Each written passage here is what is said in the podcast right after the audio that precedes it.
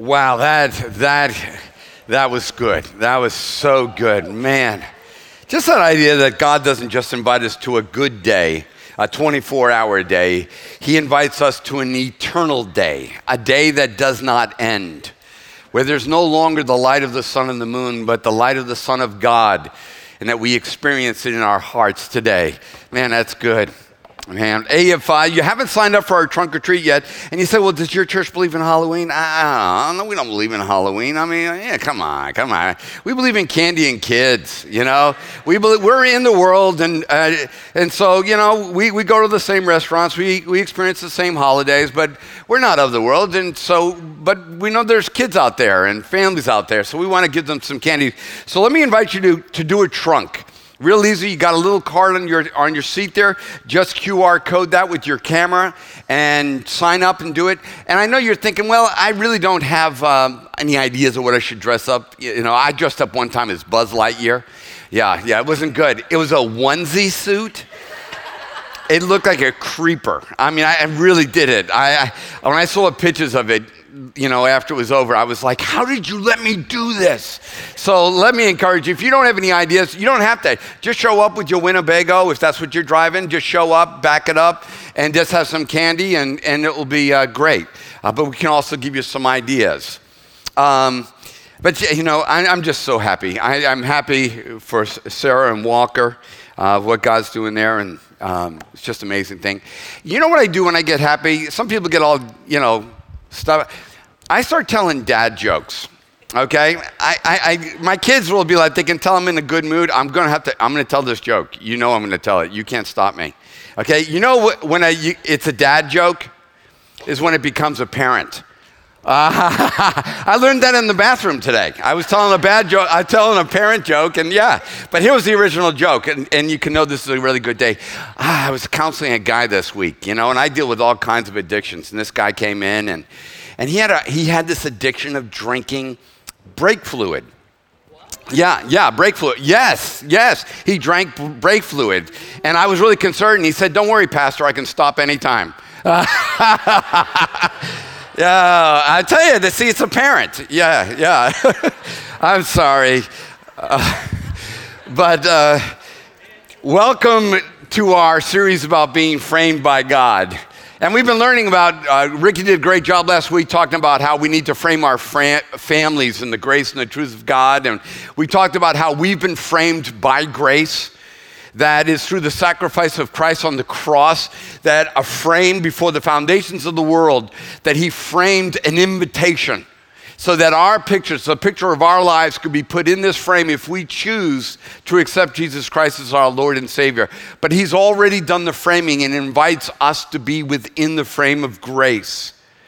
And it's from this framing of safety that it restores value to me. It restores, um, it changes the way that I live. I don't live the way, I don't live a Christian life in order to get framed. I, I, I, I didn't try to stop cussing, and I said the word try. I didn't try to stop cussing because I wanted to go to heaven I, or to get God to like me. But I changed the way that I, I live through the power of the Holy Spirit because I've already been framed in this incredible grace, and I just want to honor that. That incredible gift. I am framed holy to live holy. I am framed love so that I can live in love and I can give love. I am framed by God so I can become more like Christ. And I am framed in forgiveness for all the days that I don't get it right. And that's the way when we're in Christ, we're just framed. And you know, parents, parents don't throw away picture frames with kids in it. You know, I mean, it's like they hang it on walls. They put it in significant places. And through the grace of God, we have been invited into a significant place. That's a relationship with him. And then one day, even in heaven. So as image bearers, we, we do some of our own framing. We're pretty good at framing. Um, we subjectively frame ourselves and others. We we kind of just, you know, you go to a party and you have an experience there, and then within thirty seconds you frame the person. Oh, this person doesn't like me. This person's a jerk. This person thinks they're better than me. Well, that's funny. I had all negative framing there. But some, maybe we frame based upon the presuppositions of our mind and what we think of ourselves. I went to AutoZone yesterday, and I had bought something online, and, and I went to pick it up. And when I was in AutoZone, I went to pick it up, said, yeah, I'm here to pick up an order. And the guy says, no. As soon as I walk in the door, he said, no. I'm like, what do you, what do you mean no? I got, the, like, I, yeah. I said, no, I'm here to pick it up. I ordered it on Friday. We didn't do it. I don't see it on my computer. Boom, boom, boom. And, you know, and by the time this five to ten minute interchange is over, um, I've got my phone in his face and he's telling me, sir, I need you to back up. Okay, and then now, so well, it's like, what happened there, you know? Now, first of all, it really wasn't in his face, but I had it up. He didn't want to see it anymore. I'm like, here it is. There's a barcode. Just scan it. We'll tell you where the package is. It's where it's at, you know, and all this other stuff. And, and, and, and so he's like, no. And then he walked over and saw that the package was sitting there, didn't have all the contents in it. And I asked him, you know, I'm not signing it until all the contents, I have everything. He's like, well, that's all we had. And I said, could you go back and take a look one more time? And sure enough, there was the rest of the contents. He goes, well, maybe Maybe it couldn't fit it in the bag. So I took the con thing and put it in the bag. And I'm like, I'm like, dude, you ain't even trying, you know? And so I, I don't know if I was correct, but I don't know if I framed him in grace. Okay, so we all do that. We'll frame somebody as an idiot, and Christ told us not to do that. We'll, uh, we'll, and it doesn't take long, but we all do it subjectively. We could be totally wrong. But you know what's even more evident is that we all frame God. We do, we frame him. Most people, regardless of their exposure to biblical literature, frame God, and it seems to be something very intrinsic about all humanity. That's why, no matter where you go on the planet, whether it's voodoo, superstition, um, idol worship, whatever it may be, it is all verification that there is a human predilection to frame a concept of God. I mean, it's like built into us to frame a concept of God. Whether we frame him into our lives or whether we frame him out of the universe, God is someone we all have to make a decision about and that we all begin to frame. And, and let me just encourage you, if you have a friend that's an agnostic, somebody who's not really sure about the whole God thing, or somebody who's atheistic, please, Please, we're going to use some math today. We're going to use some science today.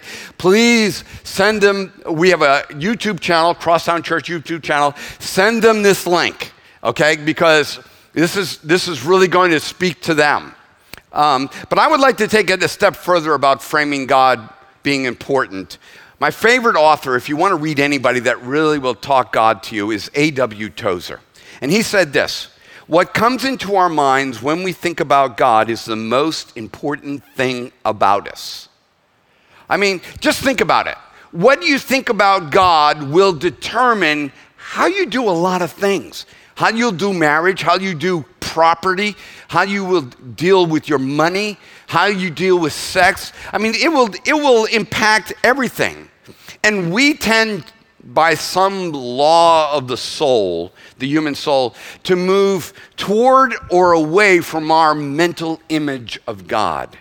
And everybody here today, you could be totally irreligious. You could be, you just was dragged here because the threat of not getting lunch was held over you. You know, no more puritanical being dangled over the fires of hell with Jonathan Edwards, but rather you're being dangled over, you're not getting any pot roast unless you come with mama to church. And so regardless, you have a framework in your mind about the concept of God. And this framing is so important. That's why God starts off the Ten Commandments with four commandments calling us to frame him rightly. I mean, we don't think that about God, but don't you, aren't you concerned about how people frame you? You can say all day long, sticks and stones can break my bones, but names will never hurt me, and I don't care what people think about me. I was like, okay, yeah. You're probably so wounded that you came up with that conclusion. Um, uh, and, or maybe you're now lonely because nobody likes you because of your attitude, but, but God, we really care about what people think about us. And there's nothing wrong with that. It can, it can go crazy, but I want to make sure you understand me rightly today. Today, I'm working really hard to make sure you understand me, that you read me right, that you get me. Isn't that what, isn't that what we say when we finally figure out somebody, hey, they, they get me? Or maybe in an older term, we're a kindred spirit. That's where your framing of yourself and your and the framing of another person lay perfectly over each other. But we all want to be thought of rightly. And there's no reason for us to think that God doesn't want us to think rightly. And the Ten Commandments actually expose that. Exodus twenty-two, twenty verse two says this, "Then God spoke all these words saying," and here's, he's framing, he wants them to get this framing right, "I am the Lord your God who brought you out of the land of Egypt, out of the house of slavery. One, you shall have no other gods before me." This is gonna be a solo picture. There's not two or three of us, there's gonna be one. This picture is going to be a solo picture. Two, "You shall na- not make for yourself an idol or any likeness of what is in heaven above or on the earth beneath or in the water under the earth." I just love the way God communicates this through Moses, because it's like he wants to make sure every geographical location is covered. That any place where you could possibly be, I don't want you thinking differently about me. I, I, wanna, I want you to think rightly about, and I, and I think about this engrave and image thing, and he's like, I don't want you making for yourself a wrong uh, impression or idea or framing about me. The third one was, "You shall not take the name of the Lord your God in vain." And then the fourth one, "Remember the Sabbath day to keep it holy. It is a Sabbath of the Lord your God."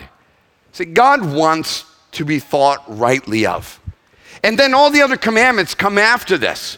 Why? Because the other commandments will look kind of screwy a little bit, a little messed up. If you don't think about God rightly first, the second half of the, the Ten Commandments begin to kind of get a little bit iffy and you're not exactly sure about it. And I know that we're an evolved society. Um, Uh, it's, uh, okay, when I thought of the word evolved, I thought of being an English accent. I don't know why we think English when we, you know, like you're from English or if you're evolved, but it just reminded me of a, uh, a dad joke. Um, what do owls in England say? Whom? I'm sorry, I'm trying to, I, I'm just, I'm just having way too good of a day here. Okay, I'll be here till Thursday, so. Okay, I know we're so evolved beyond totem poles and engra- and golden calves and statues to de- uh, deities, but we still have engraven concepts of God in our minds or in our ideologies. That's what an, what an image can become today, is an ideology. This is what I think about God. This is what I have in my head about God. We begin to frame an engraved image, a, a, an idea or a concept of God. Every one of us have an ideology, an image of what we think God is about. And we tend to reduce our imagination about God to manageable terms. Uh, he's as big as and small as we think he is. He's as good or evil as we tend to measure good or evil. He's, I mean, we, we, we think God should send uh, Hitler to hell, but not me to hell. I'm just lying and I'm just, you know, gossiping and I'm a little jealous. And so I have an image of God that will, uh, you know, uh, take care of Hitler, but maybe give me a way out. Um, it's really interesting that God creates us in his image, and now what we're doing is returning him the favor, and we're, we're recreating him in our image. That out of our position of, of perspective, we are recreating our own concept of God. How you frame God is so important. I believe this, what comes to your mind when you think about God will predict with certainty the outcome of your spiritual future. What you think about God will predict the outcome of your spiritual future. Our response to worship, um, our attitude towards scripture, your, our choices to love uh, or forgive or not to forgive, to, gi- uh, to give to another person or to serve. All this flows out of or doesn't flow out of a high or low opinion of God. You know, a lot of times us pastors, we, we got to get people to work in the nursery and or maybe work at the cafe. And I, I want to give a shout out to um, the team for the great coffee that they made for us today. But I, and so what a pastor normally does, we'll do a series on serving. I mean, so what we'll do is we'll frame serving for you. And then, oh, I need to be, and that's, that's cool. That's great. And I've done that. Um, or maybe we'll be running low and it's like, eh, you know, I just saw the budget. We need to we need to get more money. We need to do a series on tithing. So we'll frame tithing for you. But really, the, the issue is this, is that whatever your concept of God is will determine what flows out of your life. It's not that you've got a bad attitude about serving. It's not about you have a low attitude about giving. It's that it's possibly that we have a low attitude of, or opinion of God. See, my wife is an amazing, beautiful, intellectual, elegant human being. But I'm not faithful to her because of any of those framings. I I I am not faithful to her because I I am uh, like genetically endowed with monogamy, that I just kind of one of those guys who doesn't cheat. No, I am one of those guys that kinds of cheats. I'm one of those guys that that at times wants to cheat. And you say, well, why don't you cheat? Because you got marriage framed so tightly? Mm, I got a real, my framing's pretty good on, on marriage, but, but is it because your wife is, you know, framed so well and looks so beautiful and is so smart and, you know, let you buy this when you buy that? And so, no, that's not it. It's because my framing of God is really high. He is the Lord of heaven. He is my Savior, my Redeemer. He's the King, and he gets to call it. And he says, husbands, love your wives as I love the church and gave my life for her. It's like, boom. My high opinion of God is why I serve. My high opinion of God is why I give.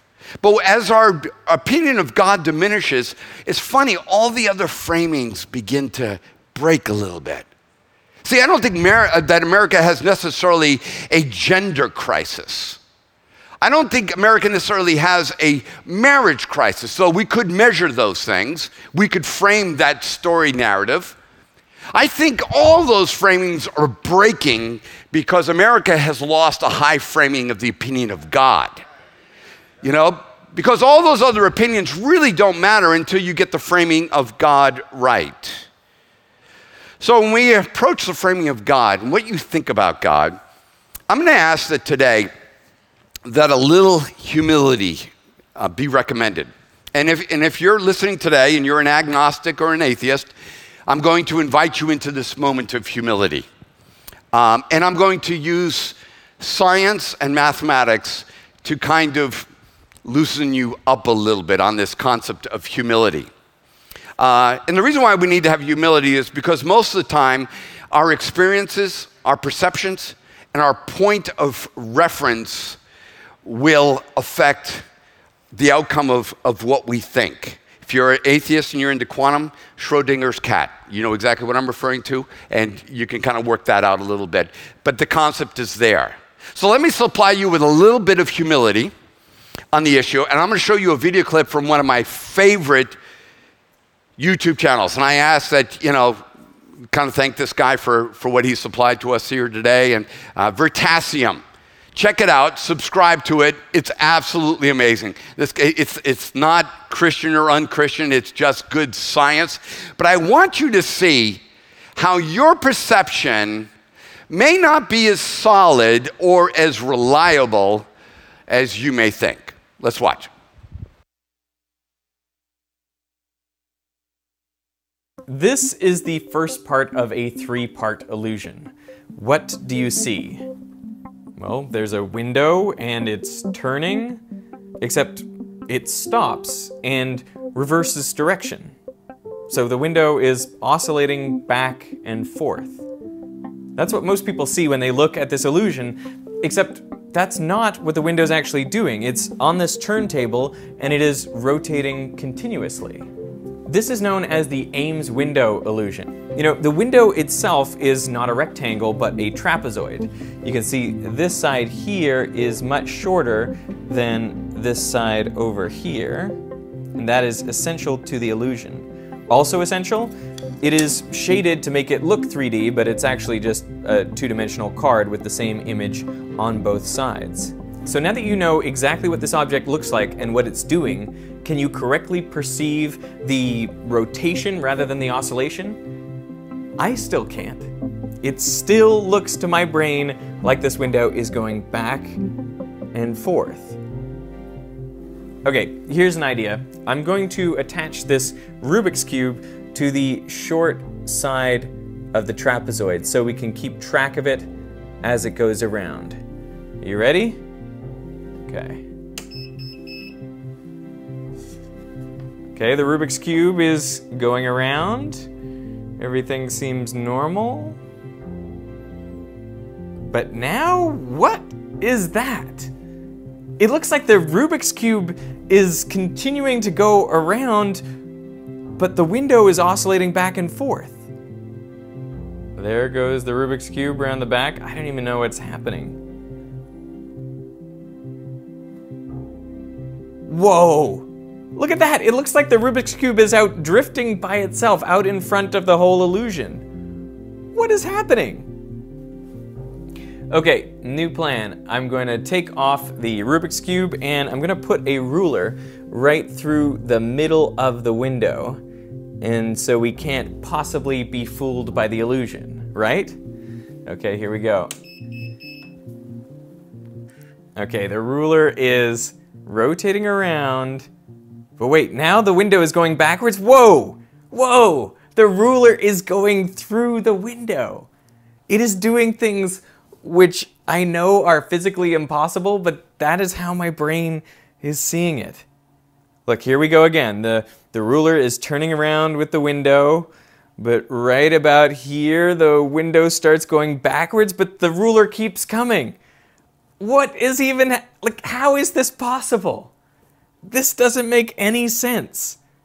But that is the way my brain interprets this. It clearly prefers the illusion over seeing what's really happening, the continuous rotation.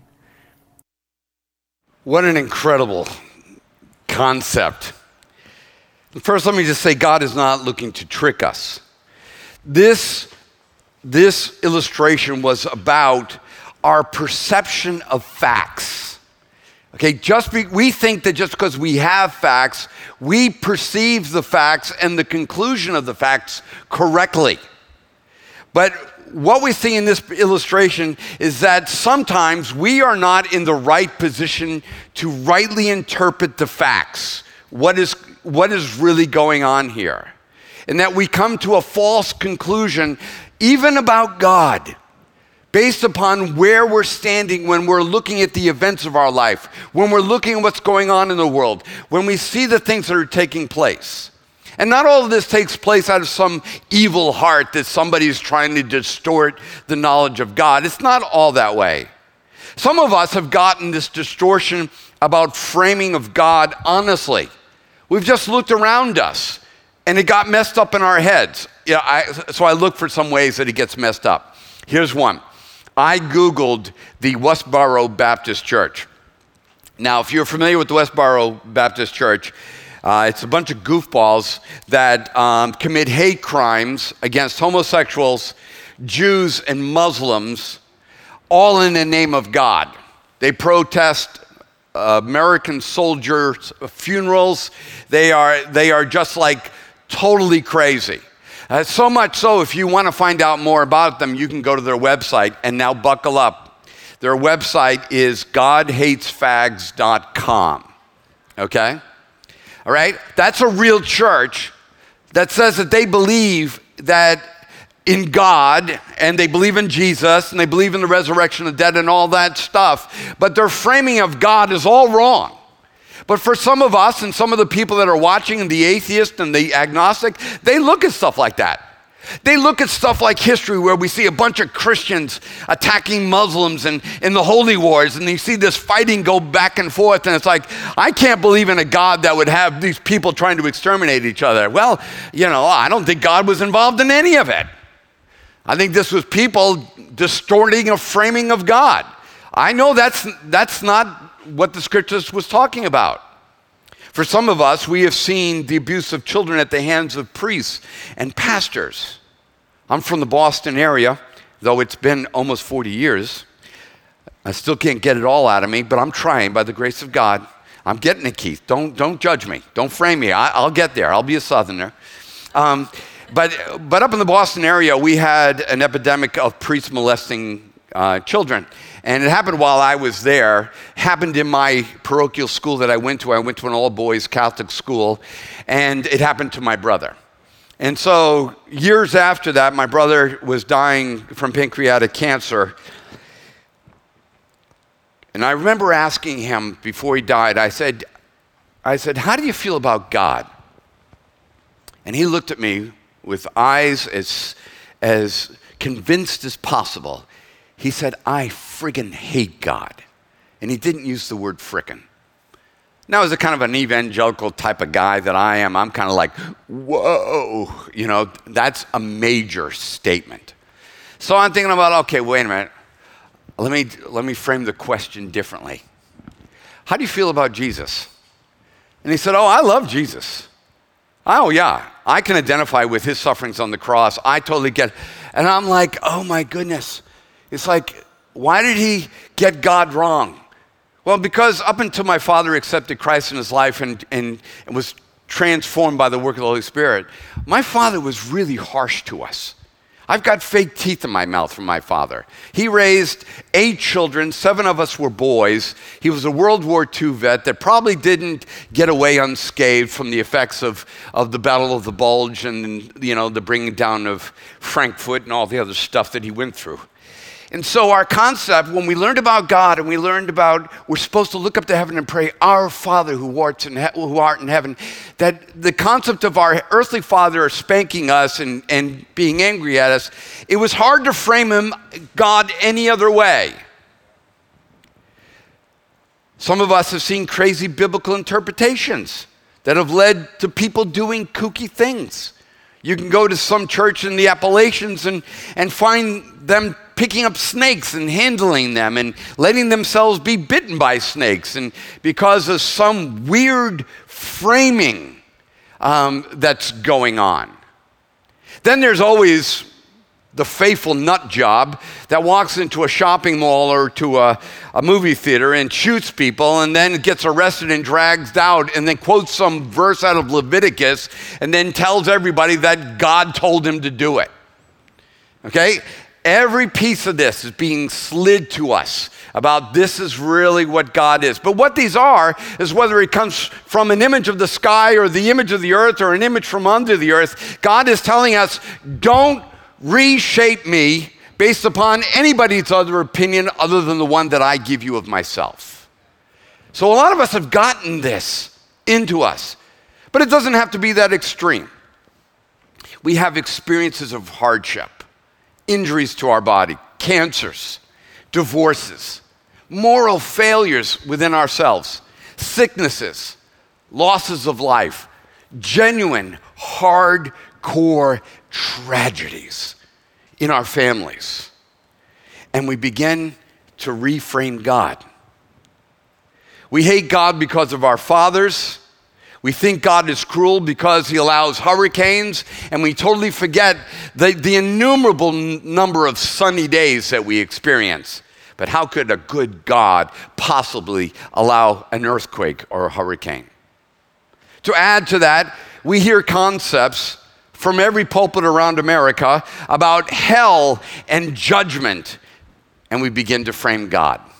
This is usually where I have conversations with atheists, is because they they want to get me. They don't want to talk about Big Bang cosmology. They don't want to talk about any of that stuff because we got them there, okay? They don't want to. You don't want to go into science with this because I, I think we got you there. So what we want to, what happens is usually, well, hell. How can you say that God is a good God and hell exists? They, and they'll conjure up some um, Dante's Inferno image of hell and people writhing and worms eating through them, and that the idea that God is this ogre and he's in charge and I'll show you for sinning on my watch. I'm going to stoke the fires of hell and there'll be weeping and gnashing of teeth. Now, I tell you what, if you frame hell and then try to interpret God from hell, uh, you will come up with a screwy concept of God. I mean, he, he, it really don't look good, okay? If you try to frame God by framing hell, you will end up with something that is totally messed up. So let me just, let's just take that one for instance, because that's that's one that pretty much hits all of us. See, you don't start trying to wrap your head around the concept of hell and then frame God from your understanding of that concept. You start with wrapping your head around the concept of a loving, compassionate, just, gracious, and forgiving God, and then try to frame your understanding of the concept of hell. See, a lot of people in a lot of churches are kind of like, yeah, we're going to do away with hell. I know it's in the Bible, but we're going to do away with it. Why? Because people are having a hard time with God because of hell. Uh, well, I'm going to show you why there's a fallacy in all, in all that reasoning and what really happens. And it and it happens because we make a mathematical problem. Uh, uh, we, we fail at mathematics. So if you're an agnostic and an atheist because of hell, let me welcome you back. And now I'm going to use our, our agreeable science called mathematics. Um, let me show you a math problem that's busting up the internet. Okay, this is Rec and Al Gore's internet right here. And and and uh, as you look at this problem, you can come up with one or two answers. Please don't spend all, don't check me out and now start surfing the web trying to come up with the right answer or arguing with your spouse. You can come up with the answer nine, or you can come up with the answer one, okay? Online, there are P H Ds that argue about the answer to this equation. It's amazing. They argue it, and it has something. The real problem is caused because the notation is not correct. It, this is not really how this problem should have been, been written. But when we get into a problem like this, most of you are running through some algebraic rule that you learned, uh, and, and You, you could call it B E D M A S or P E D M A S, which means brackets or parentheses, exponents, division, multiplication, addition, and subtraction. See, if you don't operate by some sort of rule and have that in place and then work from left to right, you're going to come up with the wrong answers. Oh, you've got all the facts. You've got objective numbers. These numbers have real values. But how you begin to work the problem, the order of operation will determine of whether or not you come out with the right answer. Now, let me just tell you about this. This guy, it can turn out to be number nine um, if you're operating based upon a rule that got changed in nineteen seventeen. But the problem is the way that it's written, is whether or not the two is really in association with the one plus two, and that, that should be done together, and the two should never be separated from, and you do that multiplication first. But this, dividing the two from the six first, but so these two mathematicians argued about the implied meaning of the, the, the equation and the literal meaning of the equation. What am I saying about all this? You can have absolute values, but it's really going to come down to the order of operation, and even that we can argue about. So, if you start with hell to derive your answer about God, I am telling you, you are doing the math all wrong. You're starting on the right and working left. You've got to start with God. The scriptures start with God. The scriptures start with a God who creates a thing called paradise. It starts with a God who walks with his Adam and Eve in paradise. It starts with good news. And then, because of mankind, it turns into bad news. But then we've got in the Gospels. The Gospels start off, and, and, and he's presenting us the right way to read the equation about God. If you get hell wrong, I can tell you, if you've gotten hell wrong, you've gotten God wrong. When somebody tells me what they think hell is, I can tell whether or not they think rightly about God because the math was done wrong. Let me give you an example uh, that you may encounter on a daily basis. So let's pretend you're walking around sh- uh, Walmart, and you know you're coming out of the fishing department, and you're kind of going, and then you remember the grandkids, and you want to maybe swing down the toy aisle, and you're going down the, the toy aisle, and all of a sudden you experience what I what I call a walk-up on. Okay, just kind of remember that phrase, oh, walk up on. You're just minding your own business, and you go down this aisle, and all of a sudden, you encounter a woman spanking her five-year-old son. Okay, you're like, back it up, back, back, back, back, back, back it up, back it up, back, back it up. You know, I mean, you're just like, I was like, I want to get out of here, but you're there. I tell you what, within ten seconds, you have framed the situation. You've seen this, you've seen the child, you've seen the mother, and you see the spanking going on. Now, how did you frame her? You walked up on this. Oh, well, some of you might have framed her as a child abuser. Some of you might have framed immediately, oh, that's old school parenting. You know, that's what my, my pop used to do to us. Some of you might have framed this person as an angry person. You might have walked up onto this and framed them as a person who was abused as a child. Or some of you might have come down the aisle and saw this kid spanking because you heard the cry, kid crying or fussing from three hours away, and you're like, about time you spanked them, you know? You might frame them as a diligent parent. Um, you might even feel sorry for them as, ah, uh, you got a strong-willed child, huh? As a rowdy kid. Maybe you framed them as a parent who has tried everything. Maybe you went even further and said, oh, I bet it's a single mom. And I bet this is the only day she could go shopping, and this kid just wouldn't cooperate, and she's got three other things she's got to do before the end of the day, and she's just having a bad day. We went from child abuser framing all the way, this poor woman having a bad day, doing life on her own. I'm telling you, unless you do the math right, this happens every single time with God. People are notorious for framing God as a tyrannical org because of isolated, let's see that phrase again, walk-up-ons. They say, well, give me an instance of it. Classical atheist agnostic argument. Well, if God's good, then what about the Amalekites?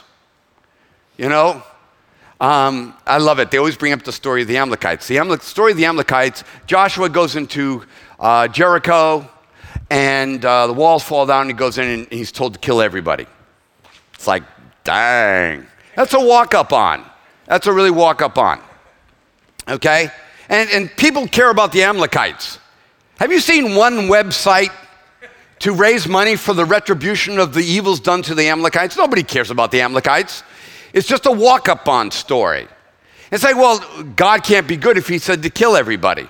Well, okay, well, let's try to, let's see what could possibly happen. Well, let's see. There are about thirteen to fourteen other nation, tribe nations that are watching Israel go against Jericho. And they are all up there polishing off their knives and their swords to see how it goes with Jericho.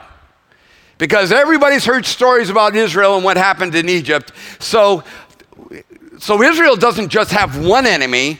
They've got another twelve to thirteen hiding in the bush behind them that are ready to jump out. So God says, hey, listen, when you fight this nation, I want you to wipe them out. Why could God possibly do that? Because if you don't wipe them out, you're going to have to fight and kill twelve other tribes. It will be better for us to deploy a little aggressiveness here to avoid needless death in some other place. I just reframed God in a total different way than maybe you would have framed God. You don't know how long did God speak to the people of Jericho. For four hundred years, we're told, that he reached out to the people of Jericho to kind of get them to be his people and to be a part of what God was doing, to bless them and to give them pride. And, and, and they just said, nope, nope, nope. We want the gods of the heaven, of, of the skies, the gods of the earth, and the gods underneath the ocean. And he, he held out his hands all day long to his stubborn people, and they wouldn't do it. See, but we walk up on the story. If God's a good God, then why would he have done that? And we do the same thing when we hear scriptures about hell. I can't believe in a God that would send somebody to hell. You know, it's like not believing in a God because, because we get on the bad side of gravity. You know, just because gravity skins you, but yet gravity can also be used with aerodynamics to lift an aircraft up and fly it around the planet. Just because we can have bad encounters with gravity doesn't nullify its existence. Therefore, just because we see walk-on events when, when we have a skin-your-face, skin-your-knee experience with God doesn't mean we can rightly frame them just from that walk-off situation. The problem is not the truth about God, but our point of view, our biases, our exposure, and our experiences um, when we frame God. Too, too often, we just assume that God is no greater than the sum of all of our experiences. We frame God kind of arrogantly, based upon, you know, it's like me with my bad back. Well, if God's really a good God, then why wouldn't he heal my three ruptured discs and let me go mountain biking again? You know? It's like, okay, you're gonna, that's it. So it comes down to mountain biking for you, Paul, okay? Just mountain biking, framing, you know, you're gonna frame God based upon that. So what happens when we do have a lot of bad experiences? And we do encounter abuse. We're, we do live in a nation that's kind of gone a little screwy. And, and we do see hurricanes and tsunamis wipe out things. What, what do we do? What do I do?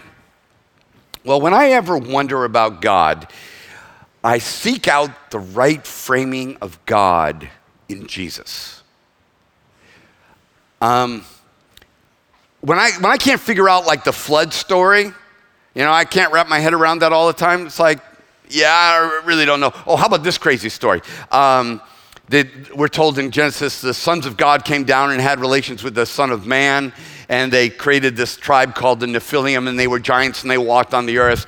And, and I'm kind of just like, got a coffee in my hand, and I'm like, yeah, yeah, that sounds kind of screwy. I had no idea. That's a walk-up-on kind of story. It's true, but it's it's I, I really can't. So where do I go when my back hurts? When things don't work out for me, where do I go to rightly frame God? I go back to Jesus. I love what John said in John one, uh, verse seventeen. He says, "For the law was given through Moses, but grace and truth were realized through Jesus Christ." Then he says this, "No one has seen God at any time." Uh, basically, nobody can frame God rightly. Nobody has seen God at any time. "The only begotten God who is in the bosom of the Father," referring to Jesus, "he has explained him," exegeted him, revealed him. So when I get confused in a verse here and there, you know, and, and, and, not, and not really sure, because you know what, when I look at truth, I think it's a square, but it turns out to be a trapezoid. You know, it, it it's not exactly operating the way that I think it should operate from my viewpoint. Is it oscillating or is it going around? Sometimes you don't have the privilege of the point of view. But the question about the whole thing, about whether it was oscillating or go around, we may differ whether or not we saw it or not, but what did we all see? What did we all see? The window. See, and that's what the gospel brings us back to. What did we all see? What do we see about God? What we can, we can argue all day long about homosexuality. We can argue all day long about the existence of hell. And we can argue all day long whether or not you were predestined or free will is significant. Because we do this in the church. We argue about these, all these things. I see it oscillating, you see it circling. It's like, well, one of us has got to be wrong. No, I think both of us might not have a clear perspective. Paul said, we see dimly, like looking through a clouded window or in a mirror. We see in part, we know in part, but then when that which is, you know, true and, and, and fullness of truth comes, when I go to heaven, I will know as I even know myself. But until then, we're all kind of got a little, we're seeing oscillations. So this is why I go back to Jesus. I, whenever I get confused, there are many things about that can be said about God from the scriptures. And I need you to be hear me say this the right way. They're all true. But the truth about God that has the most fullness and most robust framing is God in Jesus. You say, well, wait a minute. So you're saying we should just read the Gospels? No. Jesus is not more true. He is more truth, okay? He's, we're not nullifying anything here. He's not more true than what Moses, but he is more truth. So, well, that doesn't make any sense. Well, it will. Arithmetic is true. It is simply and fundamentally true. But if you want to measure the acceleration of a rocket traveling through the sky, arithmetic is not going to get it done. You're going to need calculus. Does calculus render arithmetic untrue? No. It is just the fullness of an arithmetic truth, brought out in even fuller, more of that truth. And we send a guy to the moon. See, whenever I get in question about hell and issues about marriage and stuff like that, and, and it's kind of like, God, what's going on? I don't try to just figure out those issues. I go back to what do I know about God? Because when I, let's take hell for instance, when I go back and I look at hell, after I have rightly framed God in Christ, I know this, he loved the world so much that he gave the most precious thing to him that I would never have given up. That he took upon himself every failure of humanity and offered us, without any price being paid by us, to have complete and utter forgiveness, so that we one day in, in, in union with him could experience an eternal existence where we never experience any horror ever again. That every wrong is righted and every injustice is paid for. And that in the middle of this angst of this God just yearning to, to have a relationship with us and to restore the garden with us, he realizes that some people are just, they don't want it. And if you think for a second that that doesn't break God's heart, that he's up there like this going, I told you so. If you didn't do it my way, I'm gonna fry your butt.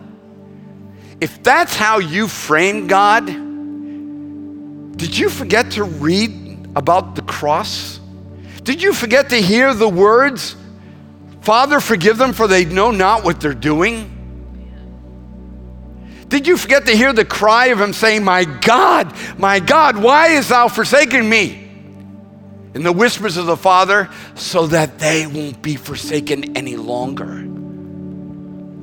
When you work all that, did you work the math from left to right? Did you do the parentheses first? But if you tried to frame God on hell, I guarantee you, you came up with the wrong answer. It's not only unbiblical, it's unscientific, and it lacks mathematical integrity.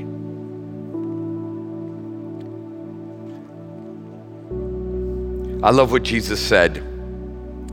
I am the way, the truth, and the life. No man comes to the Father but through me.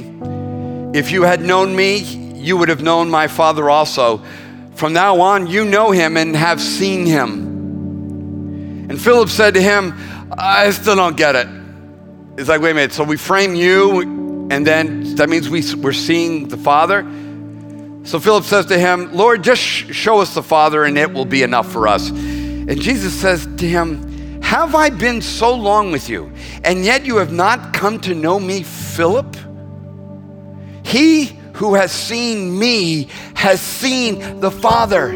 Not he who knows about hell has seen the Father. He who has known heaven has known the Father. No, it's that he who has seen Jesus has seen the Father. A book in the Bible called the Book of Hebrews, in chapter one, it says that Jesus was the expressed image of God. And, and that's kind of an interesting phrase. In the, in the Greek language, it's the idea of like George Washington on a quarter, but it goes even further than that. It's not a stamping. It's the expressed image. So it would be equivalent to you having a quarter, and when you reach in your pocket to pull out the change, all of a sudden George Washington's looking at you going, hey. It's like it would be an alive image. That's what Jesus is. He is the expressed image of the Father. So I don't know where your image of God went. In the middle of all this Republican versus Democrats, concept of marriage, all the issues that we fight and argue about, sometimes it's hard to figure out, is it going around? Is it oscillating? Go back to Jesus and discover who God is in the life of Jesus. So what is it that I've gotten right about God? Because I could argue with you about theology all day long, and I, and I would love it. It's a blast. What have I gotten right about God? Because that's what you got to get right. Um, And it comes to me out of Second Corinthians verse five, starting verse nineteen. This is kind of like my life, hope. This is how I see God. Namely, that God was in Christ, reconciling the world to himself. He made him, referring to Jesus, who knew no sin, to become sin on our behalf, to take our stuff on him, so that we might become the righteousness of God in Christ Jesus. You get that, you get God right. You get that, you'll cry over hell also. And you'll realize that hell is, it, it, is not something that God's excited about. You get that right, you'll get you right. Because once you get God right, it not only fixes your knowledge about him, it not only fixes your knowledge about hell and heaven, it not only fixes your knowledge about how you should treat your neighbor, but it, it fixes your knowledge about how you think about yourself.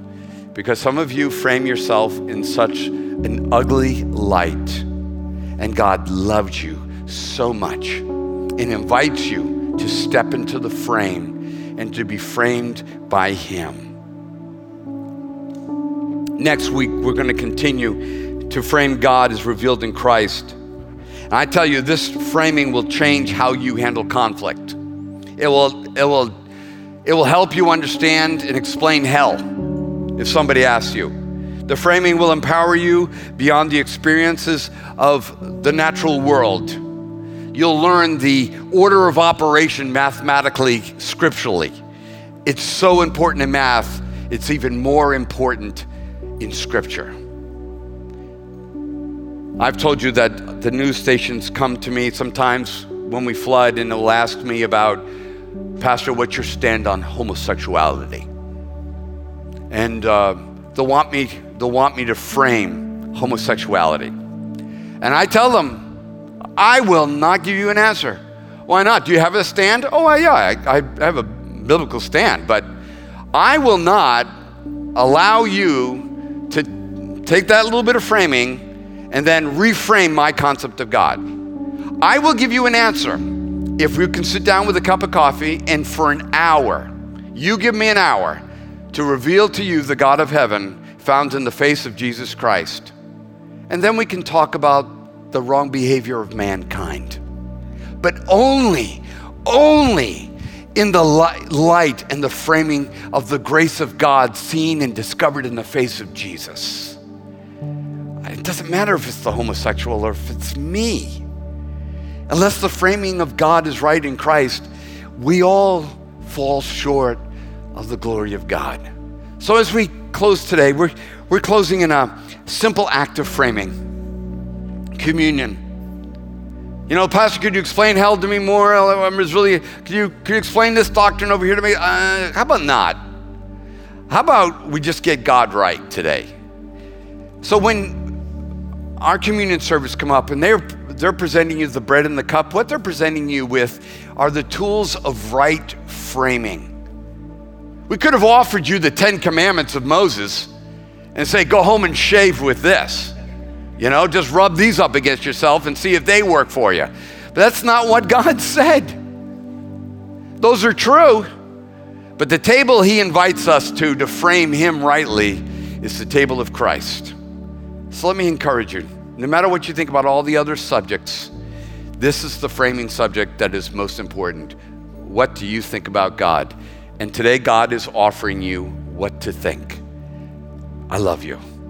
I laid down everything to be in relationship with you. Father, thank you so much for this moment. God, thank you for the continuity of science, mathematics, and scripture.